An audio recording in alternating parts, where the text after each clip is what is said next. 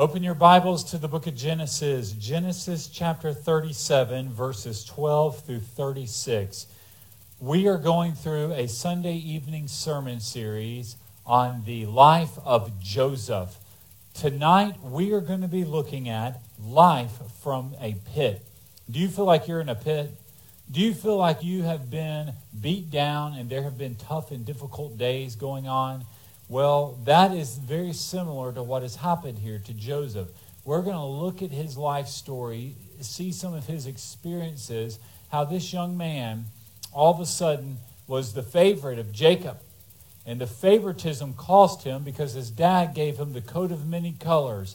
And then he had the, the Lord gave him these dreams. Well, he told these dreams to his brothers, and that developed hatred among his brothers his brothers hated him because the dream was they were going to be bowing down before him, along with even his father and his mother. And I think what happens, we, we see a picture here, is as the Lord was, even though he was immature, he was only 17 years old, even though he didn't have a lot of self awareness, God was preparing this young man. And I believe God prepares young folks today if you're a young person listening to this, you might be going through some unique, odd circumstances in your life, and I believe God has a greater purpose for you, and that greater purpose is preparing you to serve Him. I mean, just think about this uh, unique season of uncertainty.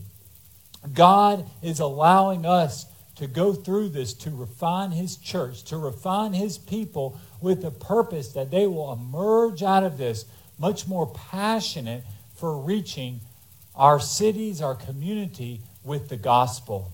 You know, here in Lexington, I'm on the mayor's email list for her, her clergy email list.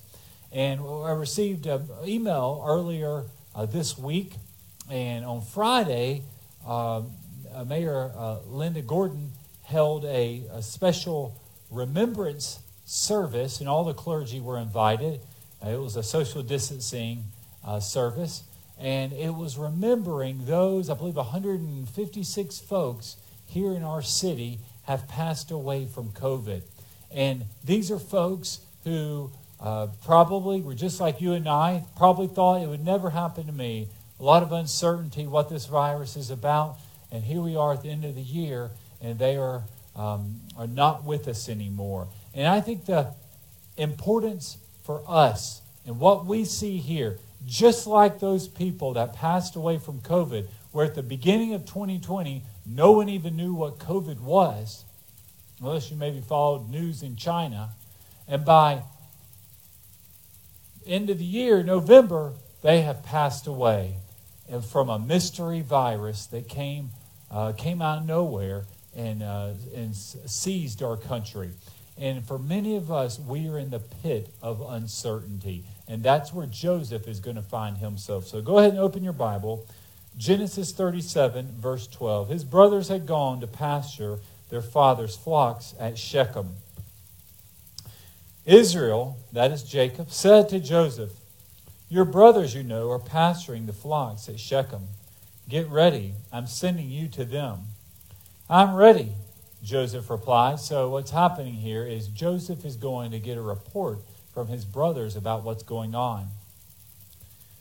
Then Israel said to him, Go and see how your brothers and the flocks are doing, and bring word back to me. So he sent him from the Hebron valley, and he went to Shechem. A man found him there, wandering in the field, and asked him, What are you looking for? I'm looking for my brothers, Joseph said. Can you tell me where they are pasturing their flocks? They've moved on from here, the man said. I heard them say, Let's go to Dothan. So he shows up in Shechem. And he's expecting to find his brothers. And I'll tell you, that's an area he's more familiar with. And he meets a man. He says, No, they're not here in Shechem. They've even gone farther away. They're in Dothan. So now what's happening is Joseph, a 17 year old boy, Jacob's favorite son, is being told to keep going. Keep going. And that's that going to a far country. I think about the story of the prodigal son. It says he wanted his inheritance, and what did he do? He went to a far country. He went where nobody knows him, where there's no accountability, and he squandered his wealth.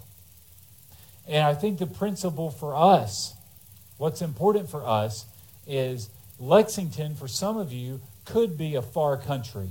Wherever you're living at, you could be away from mom and dad. You're away from daddy's house. You're away from mother keeping her eyes on you. You're just out there, and the accountability is not like it used to be. That is a dangerous predicament to be in when we are not accountable. And here in this story, Joseph, he's going to a far country. He's going to Dothan. So Joseph set out after his brothers and found them at Dothan. So he sees them out there. So here's what happens they saw him in a distance, and before he had reached them, they plotted to kill him. Remember, there was extreme jealousy in their heart. They did not like Joseph. Joseph was their father's favorite son, born of Rachel, his favorite wife. Benjamin also came from Rachel. And Rachel died when Benjamin was being born.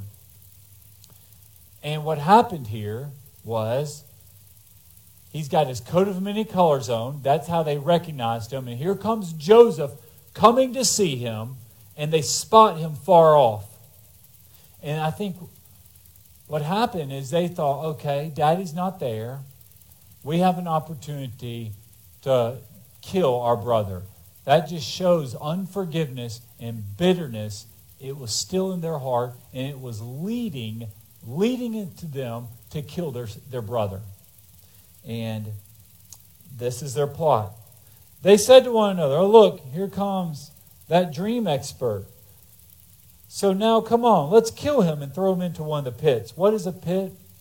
A pit would be um, in the desert, a large area that during the rainy season would fill with water. So apparently, this is during a dry season, and there was no water there, or there was maybe uh, small amounts of water. So, and it was very muddy. So, if you were thrown into a pit and there was no one there with a rope to pull you out, you were not getting out of the pit. So, there, it's a large cistern to water, um, to water the livestock. And sure enough, they knew if they threw him in a pit, no one would, he would not be able to get out by himself. It's deep down, muddy, you couldn't climb up unless someone lowered a rope or a ladder for you to get up. So they're, they're plotting murder. They want to kill this young man. But what we're going to see is God has a great story, a master story, while he's planning on doing something. Goes on to say here, we can say that a vicious animal ate him then we'll see what becomes of his dreams. You know, he had told them his dreams beforehand, and they could not forget. This is the problem with bitterness and unforgiveness. When you've been hurt, that hurt and anger, it remains with you. And we see Joseph's brothers, even maybe days, weeks, months, years later, they could not let go. They could not forgive him of this dream. Every time they saw that coat, they remembered the dream, they remembered the pain. And I think one of the most important principles for us in the Christian life, in your sanctification, in your holiness, is learning how to forgive. God has separated your sin from the east to the west, and we too are called by the Lord. God expects us, when we have been hurt, when we have been sinned against, we must forgive. Notice I didn't say we should forgive. We must forgive. And the reason why is because Christ has forgiven you. How can Jesus forgive me, yet I can't forgive my brother who hurt me? Forgiveness is what saves us. Christ has forgiven us. We stand before the Lord, not a guilty sinner, but a forgiven sinner. And our, our goal Christ, our inner, uh, inner relations with each other, He wants us to forgive others. I tell you, what happens? Unforgiveness. This is what happens. This is how people kill each other. Not that I have any experience, but you're unforgiven. It seeps inside of you and it leads to bitterness. The bitterness, you become just vengeful, just that anger, that rage. You can't forget about it. You were wrong. You were victim. And the truth is, you might have been a victim. And then you take action. That rage and that vengefulness, you think, I'm going to do something about it. I'm going to strike back. I'm tired of that man. And that's what we see here. That reveals the brothers' hearts. We see these 10 older brothers, they were filled with hatred and bitterness towards Joseph. You know, and you would think it's their brother. You know, if you have, I actually don't have a brother, I have a younger sister, but of course, siblings are going to have sibling rivalry. You're going to have disagreements. You're going to have folks say stuff, tattletale on you. You would think a brother or sister would be able to blow that off and think, well, you know, whatever. That's how he is. I grew up with him. But no, they couldn't do it. Their father showed favoritism towards Joseph, and they could not let go. And that's one of the that's why the book of James tells us we are not to show favoritism. The danger of favoritism is what really cost Joseph being thrown into this pit. Keep going here in your Bible. Now Reuben comes comes on the scene. Now who is Reuben? Reuben is the oldest of the 12 sons.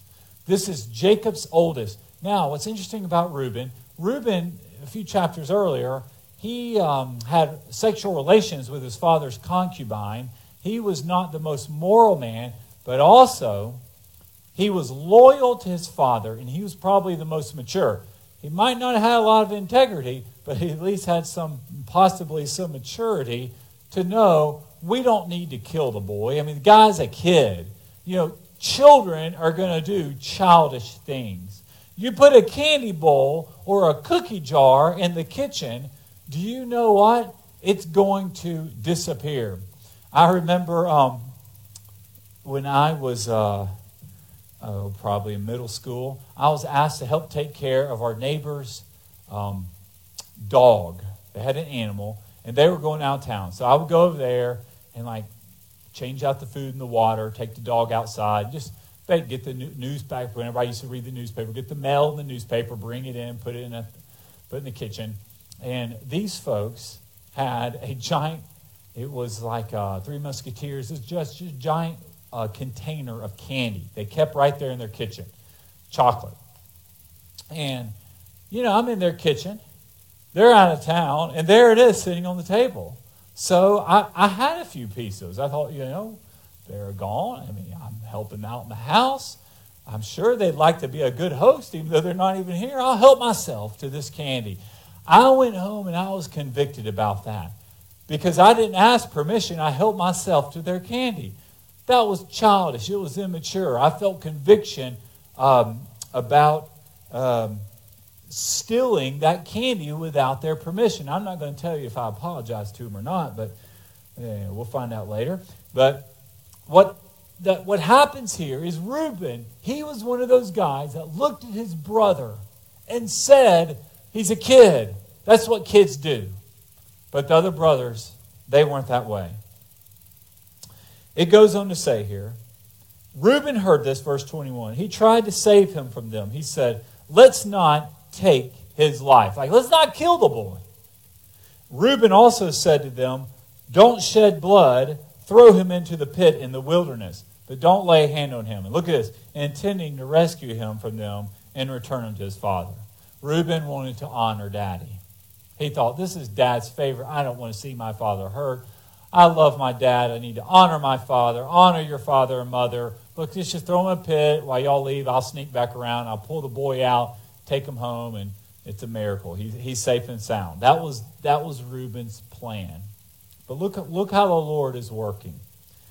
When Joseph came to his brothers, they stripped him off of, Joseph's robe. That was the, the nice, colorful coat of many colors. The robe of many colors that he had, he had on. Then they took him and threw him into the pit. The pit was empty without water, but it was muddy. Verse 25, they sat down to eat a meal. Could you not imagine they're sitting there eating a meal with their brother screaming right, you know, 20 feet, 15 feet down, saying, Guys, what's going on? I'm down in a pit. What are y'all just going to eat without me? Did y'all not bring enough food? They didn't realize the real reason you're in the pit is not because we don't want you not to have food. We're going to kill you. And when they looked up, there was a caravan of Ishmaelites coming from Gilead. Their camels were carrying a, an aromatic gum, balsam, and resin going down to Egypt. Now, anytime in, you see Egypt in the Bible, Egypt is that place that you go to get away from God. Bad things always happen in Egypt. You escape to Egypt. If you go to war with Egypt, you lose. Egypt has strong military power. So this caravan was going down to Egypt, and Egypt was an immoral state, immoral country. And they see these people traveling in their caravan going to sell stuff in Egypt. That's where you make your money at. Judah said to his brothers, This is the fourth oldest son, Judah. What do we gain if we kill our brother and cover up his blood? Come on, let's sell him to the Ishmaelites and not lay a hand on him, for he is our brother and our own flesh. And his brothers agreed. When Midian, the Midianite traders, passed by, his brothers pulled Joseph out of the pit and sold him for 20 pieces of silver to the Ishmaelites, who took Joseph to Egypt. So Judah's thinking about making a buck. Why kill someone when you can sell them? Let's make some money off the situation. There's always got to be an, uh, what's in it for me. If I'm going to murder someone, at least I want to get a few bucks out of them. At least steal his wallet, I guess. That's what they're thinking. Well, Joseph had no money, so we'll, we'll sell his only value is his life. So they, they did that. 20 pieces of silver. Even Jesus got 30 pieces of silver. Judas betrayed him for them. When Reuben returned to the pit, apparently Reuben wasn't there when he was sold into slavery, and saw that Joseph was not there, he tore his clothes. When you tear your clothes, that is a sign of remorse. It's a sign of mourning. It's a sign something is wrong. So word gets out when the king or when someone tears their clothes. It's, it's breaking news. There's something terrible has happened. Tearing, tearing your clothes is like, you know, they didn't really have 911. You couldn't really call the police. Like you have something tragic has happened in your life. You're thinking, oh no, I'm going to tear my clothes and put sackcloth on and ashes over my head because I am now mourning this tragedy. Where is Joseph? I came back to get him, and he's gone. He's missing. Keep going here in your Bible. He went back to his brothers and said, The boy is gone. What am I going to do? So they took Joseph's robe, slaughtered a male goat, and dipped the robe in its blood. They sent the long sleeve robe to their father and said, We found this, examine it. Is it your son's robe or not? A big lie. That's what we see. They're lying to their father. They're, they're, they're breaking the ninth commandment. They're dishonoring their father. His father recognized it. Jacob recognized it. He says, It is my son's robe, he said. A vicious animal has devoured him. Joseph has been torn to pieces. Then Jacob tore his clothes, put sackcloth around his waist, and mourned for his son many days. All his sons and daughters tried to comfort him, but he refused to be comforted. No, he said, I will go down to Sheol to my son. Sheol is considered the place of the dead. This is where it's not hell, it's where in Old Testament times it's described as you go and you to place of the dead. The concept of heaven and hell wasn't quite developed at this point. When you died, you went to Sheol. It's where dead people go. Who went to heaven? People who were righteous. People who were considered um, righteous and made right in the Lord's sight. That's how Old Testament salvation. If you live by the law, and even at this point, the law wasn't given. Remember how Abraham was saved? God declared him righteous. There was no law at this point. God looked at Abraham. He looked at his heart. He looked at Isaac and Jacob's heart, and he declared them as righteous. These people love the Lord. God looks at our heart and He wants to see do you love Jesus? Do you love Jesus more than this world? Do you love Jesus to the point you do not live in fear? Joseph, God is allowing these tragic, terrible events. He's stuck in a pit, but the Lord has a greater plan for him, just like He has a greater plan for you, just like for this church. You know, we are here amidst another shutdown. Our third shutdown now, where the governor's asking churches to close. The coronavirus cases are at an all time high. People are fearful. In my men's discipleship group, one of the guys who goes to different grocery stores for his job, he said he went there and they're total out. He took a picture. The aisle had no toilet paper, no paper towels. Isn't that amazing? What, what do we turn to when a pandemic breaks out? We go buy toilet paper and paper towels and hand sanitizer and Clorox wipes. You can't get them anymore right now. They're sold out. And that shows, in many ways, our priorities. But I think what we see here is Jacob. He's mourning. This is his favorite son. And he says, I'm going to go to where he's at. One day I will die soon. He's already an older man, and I will be with him. I will go where he's going. And his father wept for him. How tragic would it be to lose a child? Meanwhile, now this is the, the, uh, the Lord working. We see the hand of God right here.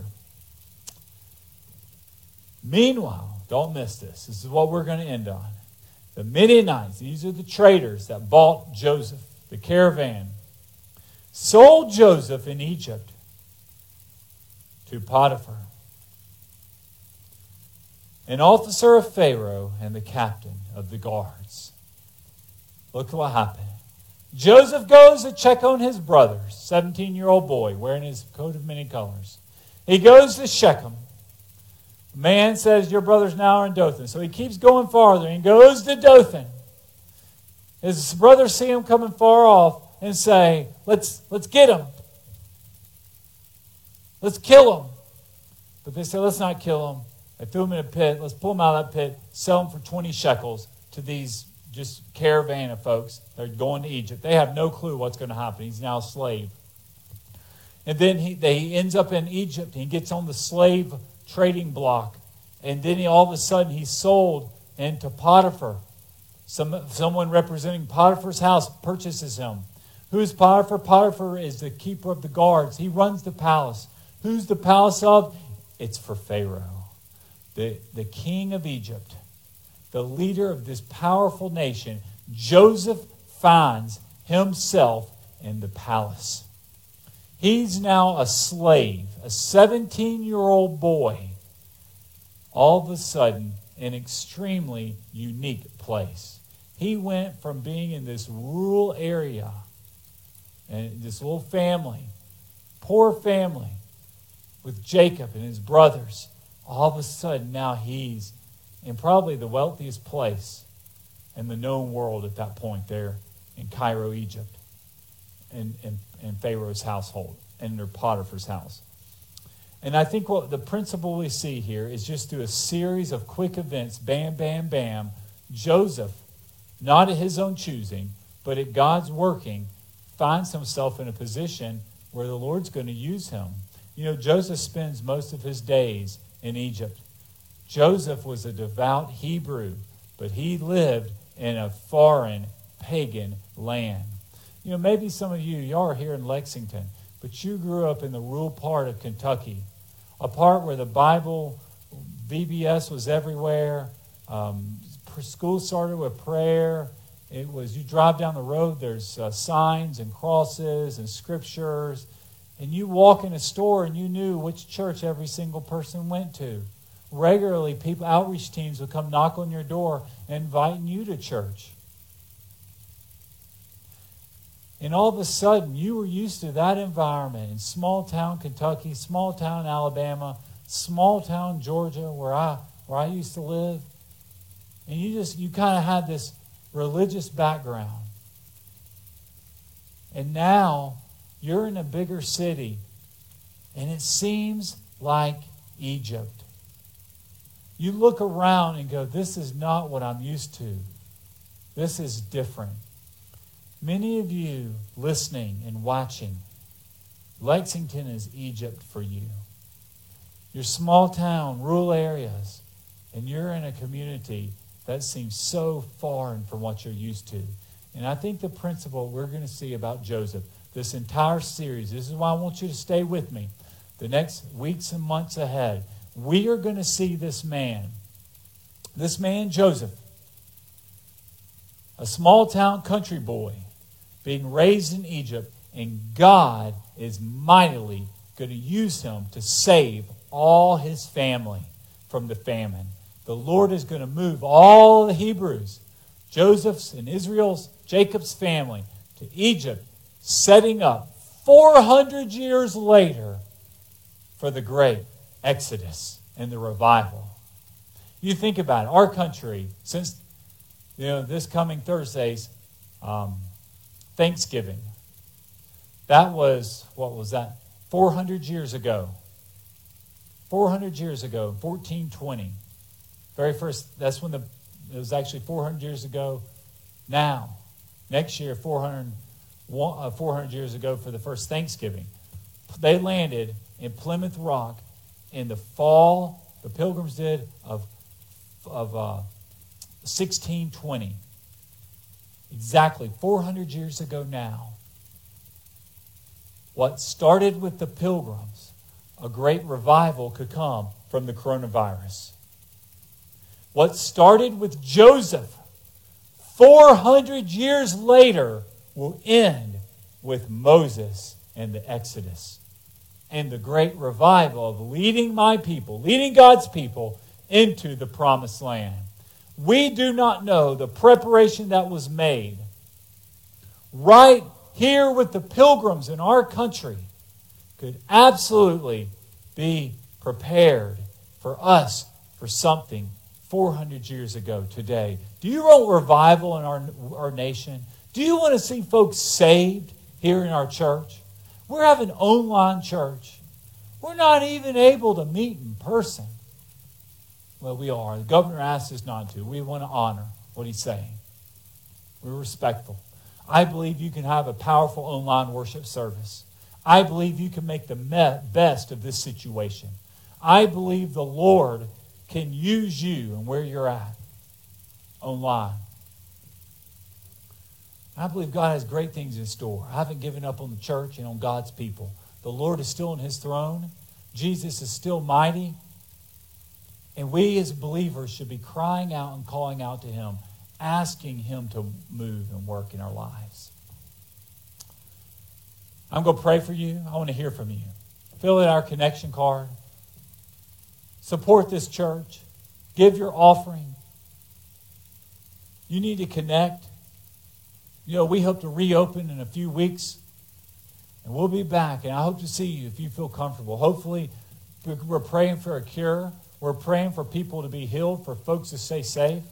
Found out today, someone else in our church family is diagnosed with COVID. So it's out there. We don't want to be a place that spreads it.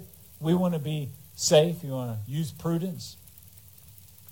But not only that, we want to honor the Lord with our life. God has created us to worship Him. And even if you're worshiping Him online, I want to pray for you and I hope to hear from you. I want you to bow your head. Dear Jesus, I pray for those listening and watching tonight. I pray for the mighty work that you are doing here at Broadway Baptist Church and all through our city. Lord, the pilgrims came 400 years ago.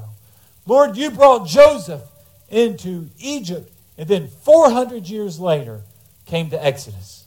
Lord, we are 400 years ready for a revival. We're ready for our Exodus here in America. We're ready for you to move. God, I thank you that we have the freedom to worship, even if it's online. God, I pray that we will have good attitudes this Thanksgiving, this week. We will look for ministry opportunities to serve you. God, I thank you for your word. And I pray you take these words and you seal them in our hearts. Thank you for saving us. In Jesus' name we pray. Amen. God bless you. I hope to see you here on Wednesday night for our Wednesday night Bible study next on the book of Mark. See you then.